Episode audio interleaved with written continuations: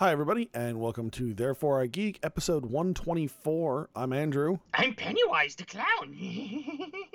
Uh, and that's dude, because dude. Yeah. So today we are going to be talking about Disney's streaming service plans, the change of directors for Star Wars Episode 9, and it. So, starting us off with Disney streaming services coming from comicbook.com, Disney will need 32 million subscribers in order to break even with their plans for a streaming service. that sounds like they can do it. I bet you they can do it. I bet you they'll pull it off. Uh, so, so what, what this is based on is the fact that Marvel has announced that they're going, or not Marvel, Disney has announced that they're going to pull Marvel and Star Wars films from Netflix, and the thirty-two million dollars is. Uh, 32 million subscribers is based on Disney losing 500 million dollars in licensing fees based on these movies and, and mm-hmm. their other content they would be pulling from other streaming services. And in order to make up that revenue at $9 a month for a subscriber, the numbers they would need to pull in in order to make it up. USB has determined that 32 million is the the necessary number. So USB does go on to say that this is at least not immediately but in the long run a potentially achievable number for Disney. Yes. Having said that, it's a pretty high number considering Very. considering that Netflix has about 100 million subscribers and other streaming services have significantly less. So they talk about HBO Now has 3.5 million and CBS's collection of streaming platforms like All Access and Showtime have about 4 million combined users. hmm So, given the the numbers for Disney, but the fact that it is Disney and they've got a pretty ridiculously loyal fan base, Yep. the numbers are not completely insane, but personally, I think what's going to happen is that a few years after this streaming service starts, we will see the Marvel and Star Wars content back on other streaming sites. I think they're going to realize they can make more money by licensing it than by keeping it internal. Right. They're gonna miss those licensing fees because they're so Yep. huge. Yeah, It's it's certainly possible, but you but know, I think I think they're going to have high numbers on their person on their own streaming service for all of their quote unquote Disney Vault. right. Uh, The kind of legacy content. Disney stuff. yeah, The, the article doesn't really go into big detail with the their upcoming ESPN investment because they do have like the paragraphs at the end. Combined with Disney's big upcoming ESPN investment, the company is going to be putting a great deal of money up front to enter this market. It remains to be seen how long it will take to recoup that investment. So right now, it's difficult to bet against Disney because in the last seven years, five years, ten years, they've been doing really, really, really well. They, they've had a good track record. Now this it does feel like a gamble, but for whatever reason, I, I'm in the position of not doubting Disney on this kind of stuff. I'm not That- strictly in the business of doubting Disney on this. However, I will say they are having some issues with ESPN. Well, oh, they definitely are. So they're not doing perfectly here. But And- I think the issues with ESPN are kind of like the upper management of ESPN, and di- and it's not so much like Disney screwing ESPN up. I mean, yes and no. Who directs who's on the upper management of ESPN? Well, at this point, I don't know what Disney's influence is. And early this year, ESPN had like a huge layoff. They lost like a hundred something people. It was like Well, they, lo- like- they it lost like a giant massacre. It was a massacre of on-air talent, is what it was. Well, It- and reporter. right. Yeah, and that was the other thing is like before they were getting like researchers and other people were getting laid off, but it was like a hundred like on-air reporters, on-air talent, and, and research and stuff like that were getting. I remember it was because it was funny on Twitter because like the the talent would be like, "Yep, I'm one of the fired ones. bye bye." Yeah. So I don't know where they're going to go with this, but it's still like a big. ESPN's still a big draw currently. I don't. I don't know if Fox Sports has really been able to compete with them in numbers. I don't actually know what the numbers are. Yeah, I'd be curious to ESPN see. to Fox. I mean, it, it's it's been a long and well-known fact that for a long time, you know, ESPN has been the highest percentage cost of your cable bill. Yes. Now, that per- that individual percentage is actually not over not overly high hmm because there's so much now cable content, but it is still by a fairly significant margin the highest percentage of cable costs. And with people cutting the cord, so to speak, hmm they've definitely taken a hit. Yeah, and I'm one of them. I haven't had cable in a long time. I haven't. I haven't either. I, I actually cut cable. I think about a month before you moved out. Well, I remember that because you had to like bring Kyle down easy about it because he was the one who was really like into I- the sports package. Plus, I had to wait till after the Super Bowl. That was the deal.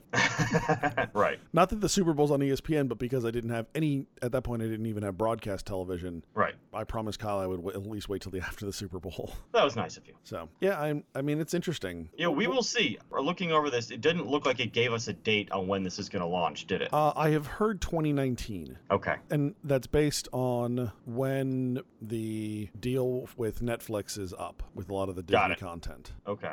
The other part of this is Disney's not rushing into this. They're giving themselves time Mm-hmm. to get things right, which is something that Disney is known for. Yeah. One of the coolest things I've ever like articles I've read was about the development of Disney's Magic Bands Mm-hmm. and the multi-year process that they went through to develop this technology to actually make it work to their standards and like the warehouse that they had everything set up in to like just do trial runs on everything it was really kind of cool Mm. because they, they have made really impressive use of rfid technologies Mm-hmm. so we'll see Yeah. Good luck. Let's see what happens. Because if this works out, then just basically almost every household in America is going to have, uh, like, with kids, is going to have this. right it's one step closer to disney beaming shit into my brain Oh yeah, that's coming. The Disney gonna buy the Disney eyeball at the freaking at Best Buy. Just put it, put just take your eyeball out and put the Disney eyeball in. instead of a normal uh, retina it's the fucking mouse ears exactly.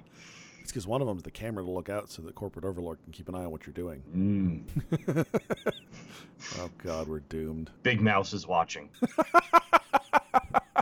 Yep. All right, so let's do Star Wars. Oh God. Speaking of Disney, let's do Star Wars. Uh, once again, the guillotine of Lucasfilms has fallen onto the neck of another director. Uh, this time, Colin Trevorrow is out as Star Wars Episode 9 director. Uh, this is according to the Hollywood Reporter. In the latest Helmer shakeup on a Lucasfilm title, Colin Trevorrow, who you may remember as the director of Jurassic World, the surprise mega hit of 2015, Jurassic World, and this year's complete failure of the Book of Henry. And this was one of those things where the Book of Henry's like complete failure became kind of a point of contention with people who didn't want Trevorrow as the director. And I remember I'm going on memory, so don't I- you know I don't I need a, a citation needed on this one, but I feel like there was chatter amongst Lucasfilms that oh you know Book of Henry was already finished by the time they hired him as the director of Star Wars Episode Nine. They had already seen it they were still comfortable with him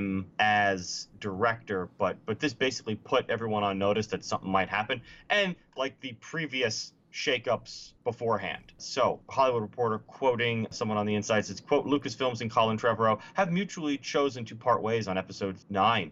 Colin has been a wonderful collaborator throughout the development process, but we have all come to the conclusion that our visions for the project differ. We wish Colin the best and will be sharing more information about the film soon. And this was a statement from Lucasfilms. And basically, uh, without quoting the entire article, it goes through the script issues and the, I guess, the personality clashes between Trevorrow and kind of Lucasfilms overlord Kathleen Kennedy. And basically, the, I guess, the gist of the article is that their working relationship just fell apart entirely. And for those keeping track, those keeping count of the heads that have rolled so far with this new launch of the Star Wars franchise, we've lost four directors depending on how you want to count it. So you can count Gareth Edwards because of the giant reshoots of Rogue One. You can obviously count Lord and Miller for the Han Solo one, which was like much more visible because they were fired like three weeks with filming left. And you can kind of count Josh Trank, who really this was his fault because of his like total and complete meltdown on Fantastic Four. So it's there's different conditions for these to happen. Like Trank and Trevorrow's exit happens right before shooting starts. Trank because the rumors and reputation of him being a lunatic had just gotten too much to bear. Well, and Trank because he just put out a fucking shitty movie. Right. He put out a shitty movie, but also like the reports of his behavior on set were horrific. And then Yeah. when that crappy movie came out, he basically tried to sink it on Twitter single-handedly. Yes. And so his his behavior had just become untenable. And whatever happened with Trevor was probably just creative differences leading up to it because the article says like they had just been rewriting and writing the script over and over again. So part of part of me kind of wonders if this in part is due to the death of Carrie Fisher because so obviously episode 8 all of principal photography had been done. Yes. But they publicly acknowledged the fact that there were going to need to be some significant rewrites in episode 9 because of the passing of Carrie Fisher. Right. So I'm wondering if just whatever direction they ended up needing to take the film, Trevorrow had one and Lucasfilm had a different idea and they just they couldn't they couldn't come to some kind of agreement. Possibly. I certainly think when you say does this have something in part to do with the death of Carrie Fisher? I think that's a fair statement to say. It's really difficult at this stage to say how much that had an effect. True. Whether Carrie Fisher's death was the central focus of the of the problem with the rewrites, uh, remains to be seen. But I don't think Carrie Fisher was the direct, or the, the central problem so much as it was that's what drove a significant portion of the rewrites. Prob- well, it probably definitely drove the initial rewrites. Now, when, when, this basically says to go back to one of the paragraphs, sources tell Hollywood Reporter that the script issues have continued to be a source spot throughout episode 9's development, with Trevorrow having repeated stabs at multiple drafts. In August, Jack Thorne, a British scribe who wrote the upcoming Julia Roberts Jacob Tremblay movie Wonder was tapped to work on the script. Sources say that the working relationship between Trevorrow and Lucasfilm's head Kathleen Kennedy became unmanageable. Kennedy, who had already been through one director firing replacement on the Han Solo spin-off movie, was not eager for a sequel and tried to avoid this decision. So, you know, we'll we'll see. I certainly agree with you that Carrie Fisher's death had definitely something to do with it, but it, to me, it seems like there had been multiple attempts at this, and they could not just come to an agreement of where they wanted to go after her death. And we'll Yeah. find out. We'll eventually find out. But it's interesting. I am of the opinion now that it seems to me that Kathleen Kennedy is definitely the overlord of Lucasfilms. Well, I mean, George It's- has, it's has just- significantly stepped away, which Yes. I mean, we all love George Lucas for giving us Star Wars and, and the, the creative idea that it was to start with. But to be fair, and I think the prequel trilogy really emphasized this, George Lucas is a shitty writer. Yes. Yes. Because pe- people forget that George Lucas, if you look at the, the, the actual credits for the original three Star Wars films, George Lucas, I don't think he actually gets, he doesn't, certainly he does not get a solo screenplay credit. No, I because think if I Larry, remember- Larry Kasdan Right. and I think Gary Kurtzman, Gary Gary Kurtz, Gary Kurtzman, um, also get screen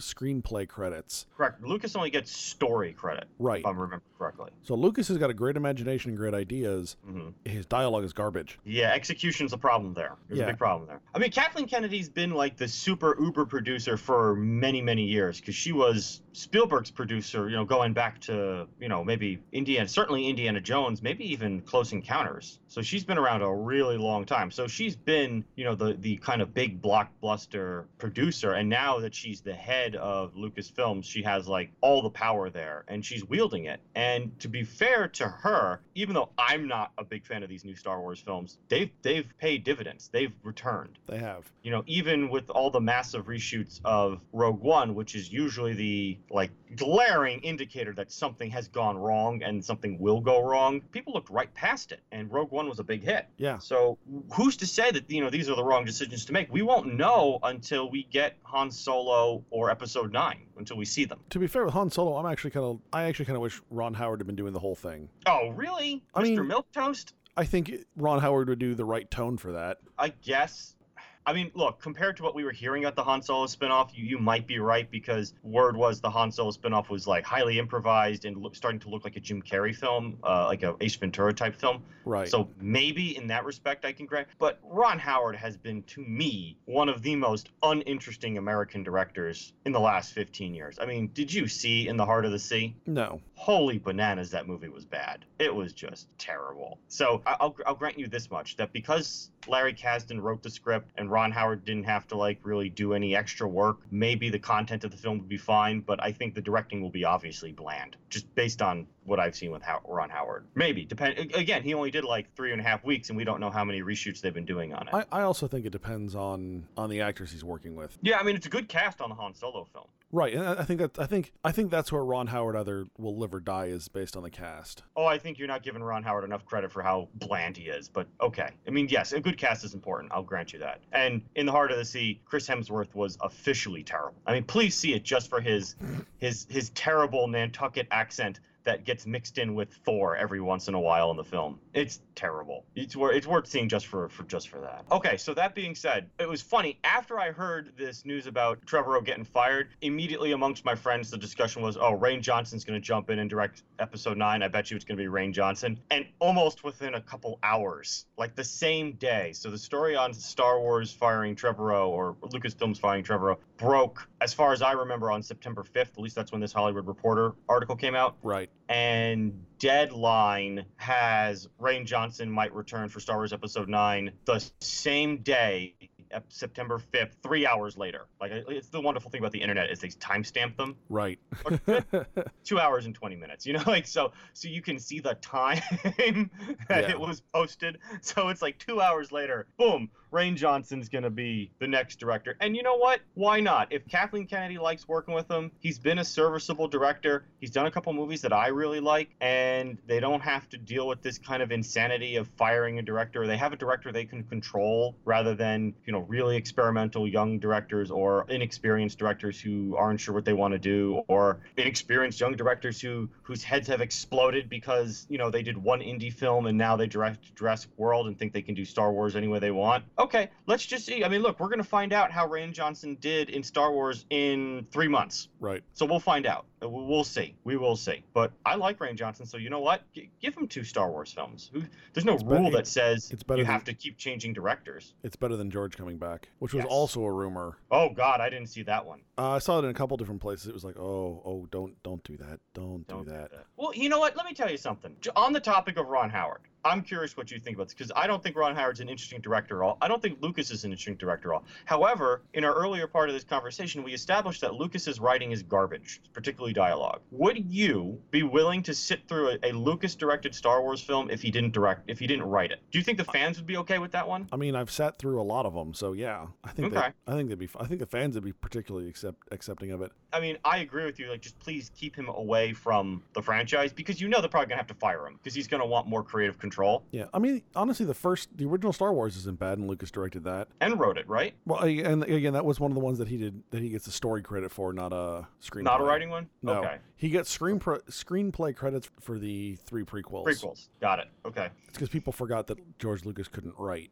in the in the interim. yeah, right. No, that's that's true. No, I thought he had, ri- had had gotten a screenplay credit for the first one. I know he didn't for the Empire and Jedi. I mean, he may okay. have, he may have gotten a screen a screenplay credit, but it wasn't entirely him. Like it was no, a, it was a co-credit. Yeah. Yeah, yeah, yeah. He had a partner with him, which is smart. I agree with you that Ron Howard hasn't done anything great lately. I mean, the last thing you can say that he did impressive was A Beautiful Mind. See, I would say Frost Nixon. I enjoyed that a lot. All right. And I think the performances in that were good. Or at least according to IMDb, the writing credits for Star Wars A New Hope is George Lucas written by. That's all they got. Okay. So I still love A New Hope. I don't care. right. And again, like I said, he directed it, and it's actually not poorly directed. Not at all. Honestly, I don't think even the prequels are poorly directed. I think the writing is is is crummy. Some of the performances are crummy, especially Natalie yes. Portman really phones in a few scenes. Yes. I mean, Hayden Christensen was just kind of questionable casting. I think you know when it's swinging a lightsaber and doing that kind of stuff, Hayden Christensen's fine. I think it's when he needs to be like an emotional character, he gets whiny. But well, you know that's a good point because I think Ron Howard, as you said, you were like he lives and die by his cast. He does work with actors pretty well. I believe Lucas is there's stories of Lucas who just he barely directs his actors. Oh like, no no just, yeah, you know. the infamous stage direction that he uh, direction that he gives them is faster with more intensity. right. So there is that like his ability to work with actors notoriously sucks. Yeah, no, George Lucas is like doesn't really have any patience for the process of acting. Basically, it's the like I wrote it, just just do it. It's right there on the paper. You, that's how you do it. That's how you do it. Yeah. Um, well, I mean, like Ewan McGregor was a great casting choice. I love Ewan McGregor. Yeah, but, yeah, I like Ewan McGregor too. I think he's a good actor. But I, I, but getting back to the directing, I don't think he, the directing in terms of George Lucas in the original three is that bad. Uh, aside from the heavy reliance on CG, CG well, uh, well, the swipe cut and CGI. Of course, yeah, yes. I think if he had chosen to do more practical effects and that, like everything wasn't on a green screen, I think it would have. I think it would have been better. Yeah, and I agree. I just part of me, I just Lucas is a boring director, and that's the thing. Is just visually he's not interesting. You got to give Abrams credit for at least the dynamics that that of his visuals. There there is some dynamicism to that. I don't know if I would have said boring. I would say predictable. Okay, I mean, I I, I, I will six one way, half a dozen the other. I mean, Yeah, I mean, boring to me implies uninteresting. mm, Whereas I can I can sit back and enjoy Star Wars. It's just I go, yeah, it's it's exactly what I thought it was going to be. well, I would say I would say I'm I'm primarily thinking of those prequels. No, that, that's what I'm talking about too. I can sit back and say, yeah, that's that's what I expected it to be. There was Okay. nothing there was nothing that that stood out to me that impressed me, but nothing that made me go fuck that. At least No, in I- terms of the direction, there was a lot of Oh no, there, there, there- all right, that is true. There's uh, unlike certain films, there is never a shot in a Lucasfilm where I go, "What the hell was he thinking with this one?" right. I was never I was never physically offended by what my eyes beheld. No, that's true. Like that's why I just that's why I used the word boring. I was like, oh, okay. I mean, let me tell you something. If there were shots in Star Wars films, you're going, what? What is this? At least that would be something interesting. Uh, Let's let's move I- on. All right, moving on to it. yeah, we could beat up on Lucas. He's not even directing the film, and we're still beating up on him. Let's. I, I also I also just watched Empire and Return of the Jedi last night, so that's part of the, I'm, I got Star Wars on the brain. Oh, okay, no, fine. So the big news this weekend is the movie It, and I had a The- conversation with a friend. The horror juggernaut that this thing has turned into. the monster horror film that this is is impressive. I had a conversation with a friend of mine before the movie was released, maybe just a couple days, and he was going, "Dude, this is going to break every kind of record of horror films and the seasonal releases, you know where it opens, you know monthly release." And he was totally right. He's just totally right. I mean, let's just quick number. According to the Box Office Mojo, it is a estimated 117 million dollar opening Yeah, breaking records for, and you could just like count them off. Quote, the film has claimed the largest summer opening, largest fall opening, largest opening for an R rated horror film, not to mention the largest opening weekend for a horror film of any MPAA rating, and completely crushed the number two film. Home Again, the Reese Witherspoon rom com, by almost 110 million. I think it, it, it's estimated at like 9 million right now. I mean, crushed everything. Everything below it, from two on down, is like in, let's say, single digit millions, like 9, 4, 4, 3, blah, blah, blah. And then you have it, triple digit millions. I mean, complete for a budget, 35 million. yeah. So so right here in just the domestic opening weekend, this movie has made has basically made back everything. Yes. Because when you talk budget, realistically, if double the budget for Mm. budget and promotions and all that kind of stuff. Yeah, or or uh, for a low budget like this, yes. Sometimes I, I've always just tacked on an extra twenty million just for like marketing, depending on if if it, just as a rule of thumb. Well, marketing, but also like in order for studios to break even, they basically need, need to make double their gross needs to be double the budget right. because of ticket percentages and whatnot. So Right. already in the opening weekend, this thing's already in the green. Oh yeah, big time in the green. Yeah. Like big in the green. Like now they're just rolling in it, Yeah, good forty million in in in, in the green. and that's just the opening weekend. Yeah, Now I haven't heard word of mouth on the film, so I don't know. I was one of the few people who who I encountered this weekend who had actually already seen it because I saw it on Thursday. So I was talking to people Friday, Saturday, and a lot of people see things like Saturday night. It's usually the big night. I hadn't really encountered anyone who had seen it yet. But I, I don't know what the word of mouth is. But if the word of mouth is good, they're gonna have another big opener. Another excuse me, another big weekend. yeah. I mean, everyone I've talked to or I've seen on, on like social media at least enjoyed the film. I, I have heard nothing bad about it. Yeah, no one's screaming bloody murder about it. And next weekend's movies are like another horror film, Mother, and then American Assassins, and then Brad's Status, some Ben Stiller film. So I'm just looking at IMDb what's coming up. So nothing that's like, oh snack, you know, we gotta we gotta go see something next weekend. Like next weekend, be like, you want to see it? Okay. Right. And particularly because like What about it- what about the weekend after? Num, num, num, that's the 22nd.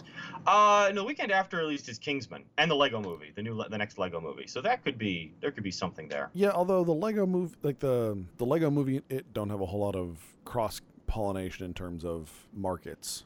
No, they don't. What I'm talking about is just um, in terms of just raw numbers. You know, families will probably come out and see the Lego movie, which will bump it up. And there is some crossover between Kings, like who would want to see Kingsman and who would want to see it. And by that point, I think everyone who, it, three weeks out, I think everyone who wanted to see it had seen it, and they'll probably be looking at Kingsman as the next kind of what's what's good to see. Yeah, possibly. I mean, I just think I think it make it'll have a good run hmm so long as there isn't a whole lot of kind of cross pollination in terms of audience. hmm I, I mean, Kingsman, I think will be will do some do some damage there. But if it weren't for Kingsman, I think this could run like Four weeks. four or maybe even five, weeks, depending on what's coming out. Yeah, I think at, Kingsman. number I, at number one, just because different audiences. yeah, I have a feeling it'll be number one next weekend. I I think it's a fair bet to say Kingsman will probably be number one for the 22nd. Yeah. Uh, but after that, it's you know it's just it's it's a September, so it's kind of this lull between the summer blockbusters and the fall Oscar bait movies. And but then, look, yeah, I and then- mean, and then get good on the them. Christmas Right. Christmas season. the kind of Christmassy blockbusters that that we get every now and again. Yeah, I mean, good on them. I mean, there was a lot of discussion leading up to this because there, you know, the hype was the hype was real. Like the marketing campaign was good. Yeah, I mean, That- see, it was- in terms of marketing, I don't didn't didn't really hit me much just because I'm not a I'm- I'm really not much of a horror fan. Right. So Neither am I, but I it just there was like these cool trailers where if you had your smartphone, it would put you in the sewer and you could use the smartphone as you moved your smartphone up and down or looked around as if it was a point of view camera. You could like look in the sewer at stuff and interact with like there were some cool marketing campaigns with this. Right, but some some of that stuff you know, like comes up based on you know cookies like what you've looked at on the internet and stuff, and Sure. the stuff I look at just doesn't generate typically Right. generate horror films unless it's like the middle of October when everything's a horror film anyway, so it doesn't matter. Well, I'll tell you this much: like a few of my friends saw it, and they were telling people about it. Like, "Yo, go check this out. This is freaking freaking sweet." So it may have had. I mean, I'm sure marketing has some kind of effect. Who the hell knows? But Oh, either way, like the, the the hype was real for this one. Well, I mean, marketing absolutely has an effect. Just look at look at your thoughts on how they changed before you saw Valerian. At first, you were like, oh, Right. "Oh, this looks stupid." Then you saw a cool looking trailer, and you're like, "No, I'm, I'm game now." I'm get, yeah, no, absolutely, absolutely. So, So now here's the real question: Did you actually see it? no, I did not. I have honestly, I have not seen a movie since the kid was born. Like, since, gone Oh. out, gone out to the theater. You got new dad syndrome. You're just seeing everything at home. I am. I mean, now, now, keep in mind, we're watching like a movie a night at home. Sure. But yeah, we haven't we haven't really left the house for No, I to actually, go see a movie. yeah, I saw it on Thursday just because my weekend was going to be packed, so Yep. I, I had to see it on Thursday. I'm, I'm getting back into doing shows, so I had a show Friday night, and then I had a charity event Saturday afternoon, and then UFC 215 was last night. So I wasn't going to have time to see it, or I was going to, you know, see it at midnight one of those nights, and I wasn't doing that. Just Right. Not not with my current work schedule. I'm waking up at the crack of dawn to be at meetings at 6:30 in the morning Yep, I understand that. and it's I was like, no, I don't just every day. So it's like, uh, I'm not gonna be up at midnight watching a horror movie, a two-hour and 15-minute horror film with 30 minutes of trailers. yeah, that's a so- long that's a long horror film though. It was a long, it was long, and the trailers like they packed in a lot of trailers too. None of them memorable. Yeah, that's, I mean, that's the thing. I'm just I'm They packed in a bunch. I'm just not much of a horror fan, so this this Yeah. really doesn't do anything for me. Like I, I still have never seen the original, and I'm a, I'm actually a fairly big Tim Curry fan. Yeah, and here's the thing: I had not seen the original. I have not read the book. I'm not a big Stephen King fan. I've, I've only really liked a few of his stories, uh, partially because like a lot of his books are gigantic, and I just don't feel like investing the time in them. Right. But I will say, as someone who came into it pretty much 100% cold, eh, 90% cold,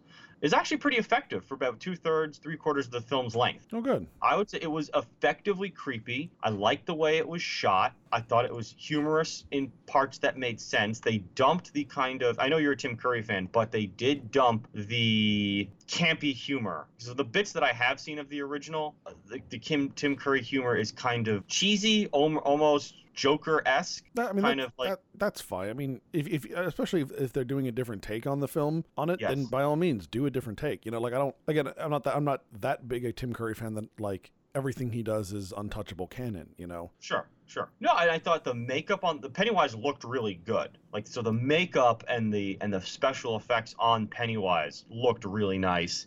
I thought the kids I know, you know, people have problems with child actors. I thought child actors were pretty good. I thought there was this one kid, uh the character Eddie, who's I guess his name is Jack Dylan Grazer. I thought he was great. Like Yeah. I really liked watching I really liked watching him on screen Good. and the, the girl who played Bev was really good. One of the kids from Stranger Things is in it. Oh crap, what was his name? I can't remember that actor's name. I think it's Finn. Finn, that's him. Finn Wolfhard is is in it.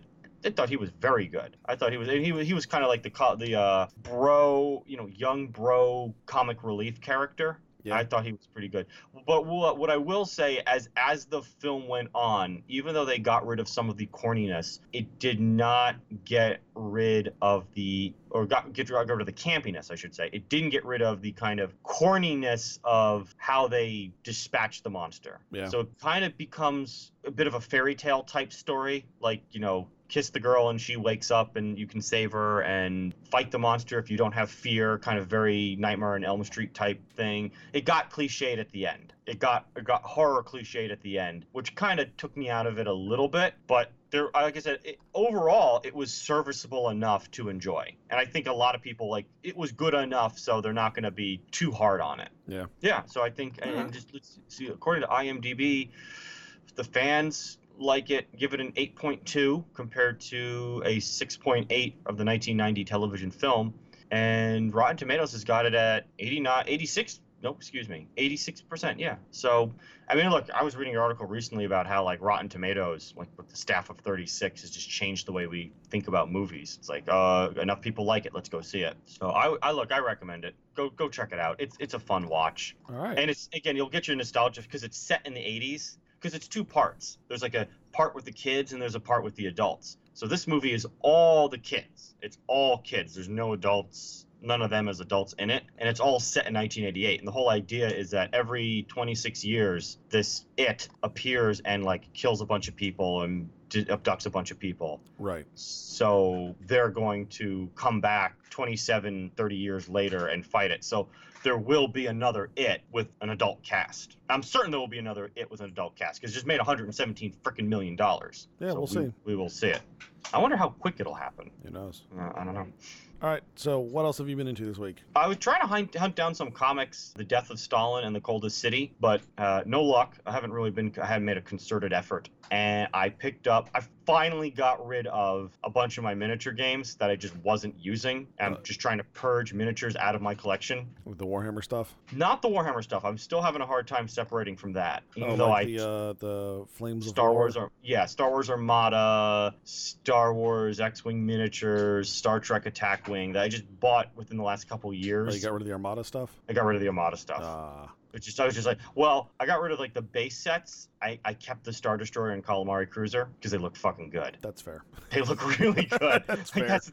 I couldn't get rid of them. They look really good. I separated all their bits, kind of put them in a plastic bag, threw it in a drawer, and then the Star Destroyer and Calamari Cruiser are on a shelf right now. That's just I I, I couldn't. They just look really good. I still want to play that game. I, I, I mean, I understand like the issues, but it looked cool to me. It does look cool, but you, here's the thing with a miniatures game, you just gotta have either a dedicated friend who will play it with you, Right. or you got to go to these game stores and play on their game nights and and get into that community and i just i didn't have either i didn't have anyone who wanted to play drop that much coin on a miniatures game and i did not have the time nor the kind of how shall we say mental fortitude to jump in ju- jump into a community Yeah, and start playing I've got a friend I might be able to to push into playing. He already plays Yeah. the he already plays the X-wing game. yeah which is i think a, a fun one to start with I mean, I've heard it's I've heard the X-wing X-wing is is a better one than Armada, but I just like the idea of big capital ships beating the crap of you, each other. You and I have yes both totally both really liked that.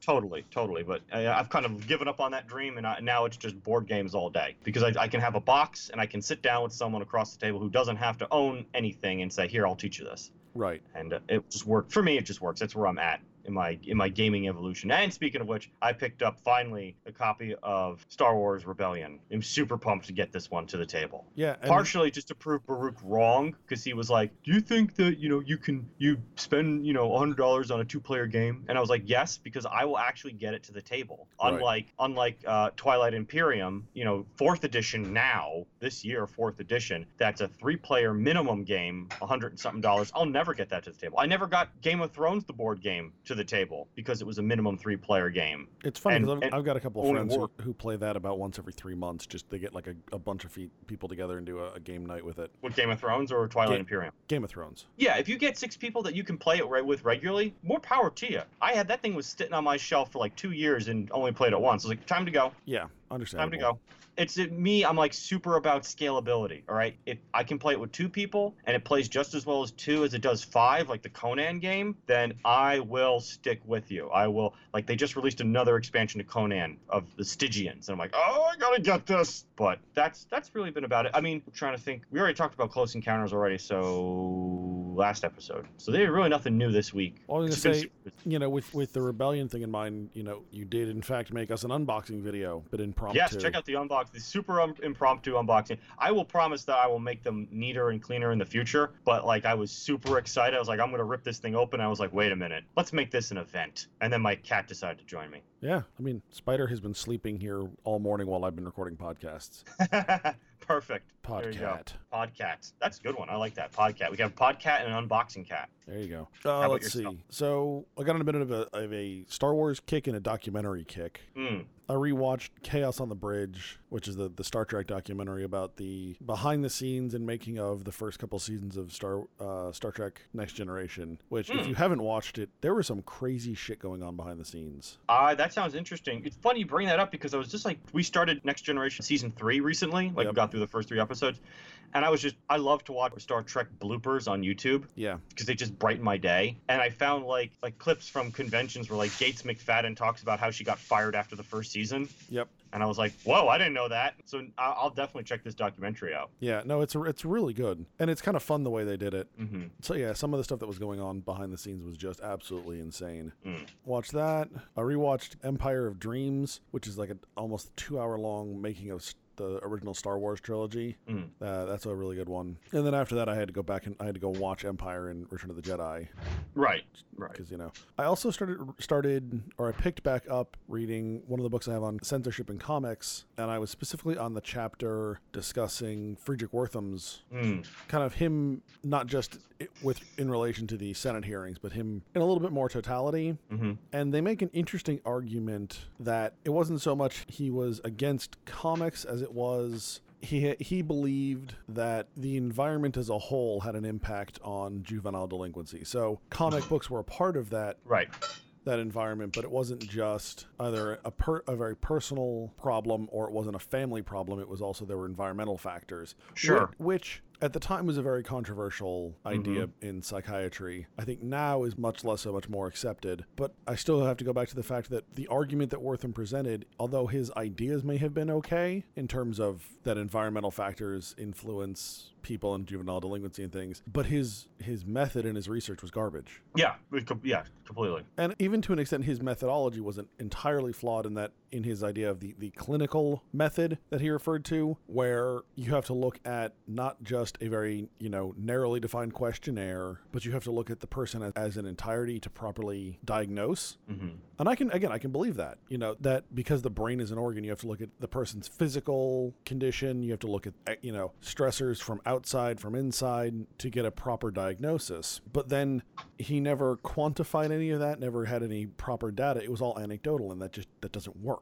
Not at all. Yeah. Especially because if he had used quantifiable evidence, it would have shown that comics didn't have the effect he claims they had. Right. It's it's so funny when like even researchers can fall victim to this. Is like if you stake your reputation on a claim and then go out to try and prove it, you have an incentive to ignore data that contradicts your initial claim rather than going out there and going with the question of is this actually true rather than I'm going out to prove something. Well, and again, I think he's right in, in that outside stressors can have an impact on, especially children and juvenile delinquency. hmm And you got to keep in mind that one of the things that Wertham really made his reputation on was used as evidence in Brown versus Board of Education. Is that that segregation had a deleterious effect on on students hmm and their ability to learn and their development. Mhm. But again, it's just he had no no evidence to go, to back up his claim with comics. hmm So I, I need to look into some more of his research hmm but it, it's really interesting that someone who I think, from an overall perspective, I can get behind his theories. The specifics of, of what he was